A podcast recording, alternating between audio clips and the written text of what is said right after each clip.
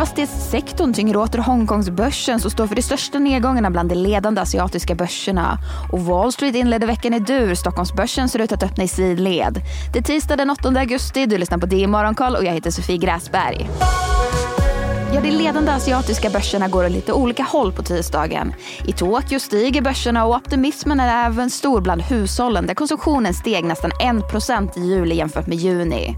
Och om vi tittar på enskilda bolag på Tokyobörsen så återfinns soja och kryddjätten Kikkoman i toppen medan musikinstrumentsjätten Yamaha återstår för nedgångar. Och nedgångar är det även för de kinesiska bolagen där visar färska siffror att landets utrikeshandel fortsätter att sjunka mer än väntat och där framförallt exporten tappar.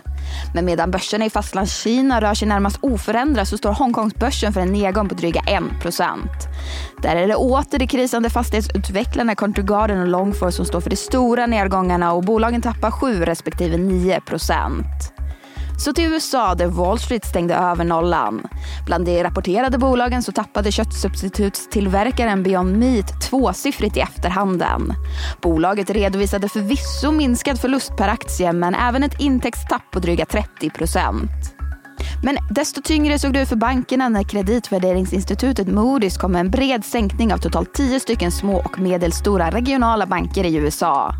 Kreditvärderingsinstitutet hänvisar till en högre finansieringskostnader, regelkrav som tynger och stigande risker kopplade till kommersiella fastighetssektorn tillsammans med svagare efterfrågan. Sverige så krisdrabbade fastighetsbolaget SBB ändrade i efterhand balansräkningen i sin rapport för andra kvartalet utan att meddela detta för marknaden. Det uppmärksammar analyshuset Creditsite. Men enligt SBBs IR-chef handlar det om att rätta ett enkelt korrekturfel. Och på tal om rapporter för andra kvartalet så kan vi ju sammanfatta rapportsäsongen.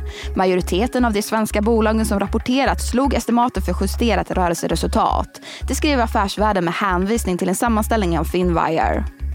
Advice slutför förvärvet av Diabetic Supply som meddelas i början av året.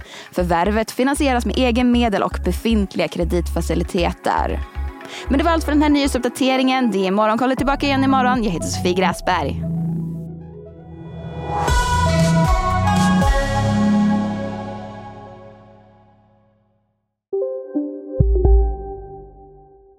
Där det finns ett samhälle, där finns det brott.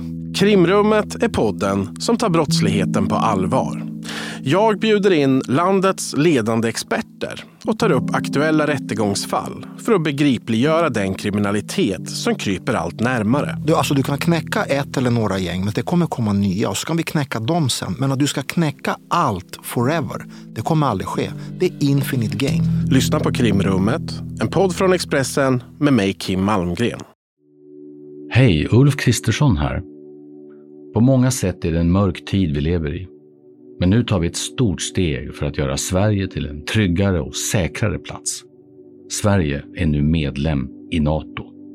En för alla, alla för en.